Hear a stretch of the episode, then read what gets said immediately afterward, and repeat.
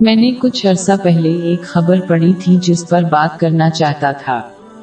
اس میں ایک ایسے شخص کے بارے میں بتایا گیا جو ایک مخصوص قانونی پیشہ اختیار کرنا چاہتا تھا اور اسے اپنی پسند کے بارے میں دوسروں سے خاص طور پر اپنے رشتہ داروں سے ملنے والی مشکلات کے بارے میں بتایا گیا تھا۔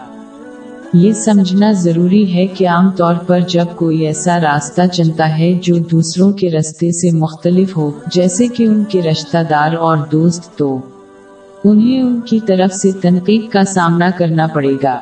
در حقیقت، تنقید کی اکثریت کسی شخص کے رشتہ داروں کی طرف سے آتی ہے۔ مثال کے طور پر، جب ایک مسلمان اسلام کی تعلیمات پر عمل کرنے پر زیادہ توجہ دینے کا فیصلہ کرتا ہے۔ اور اگر یہ کچھ ہے کہ ان کے خاندان نے خود اس کا پیچھا نہیں کیا ہے، تو انہیں ان کی طرف سے تنقید کا سامنا کرنا پڑے گا۔ ان پر ان لوگوں کی طرف سے بے وقوف اور انتہا پسندی کا لیبل لگایا جائے گا جن کے بارے میں انہیں یقین تھا کہ وہ ان کے رستے پر ان کا ساتھ دیں گے۔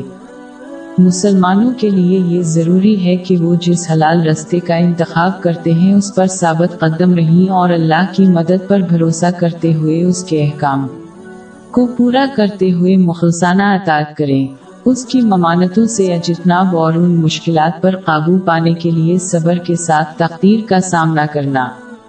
یہ لوگوں کا ایک عام رد عمل ہے۔ جب کوئی شخص زندگی میں دوسروں سے مختلف رستے کا انتخاب کرتا ہے تو اسے ایسا محسوس ہوتا ہے کہ جیسے اس کا راستہ برا ہے اور یہی وجہ ہے کہ اس شخص نے مختلف رستے کا انتخاب کیا ہے۔ اگرچہ وہ شخص اس پر یقین نہیں کرتا لیکن صرف اس بات پر یقین رکھتے۔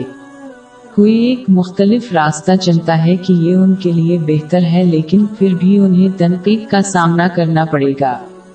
یہی وجہ ہے کہ تمام انبیاء علیہ السلام کو اپنی قوم کی طرف سے تنقید کا نشانہ بنایا گیا کیونکہ انہوں نے دوسروں کو پرام طریقے سے ایک اور بہتر رستے کی طرف ددوت دی۔